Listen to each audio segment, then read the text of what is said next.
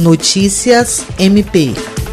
O Acre enfrenta um dos momentos mais críticos da sua história. A situação de emergência pública que o Estado vive reúne diversos desafios, como o agravamento da pandemia do coronavírus, surto de dengue, enchentes e crise migratória. Para prestar auxílio à população e ao poder público neste momento, o Ministério Público do Estado do Acre lançou a campanha SOS Acre e tem movimentado uma grande corrente humanitária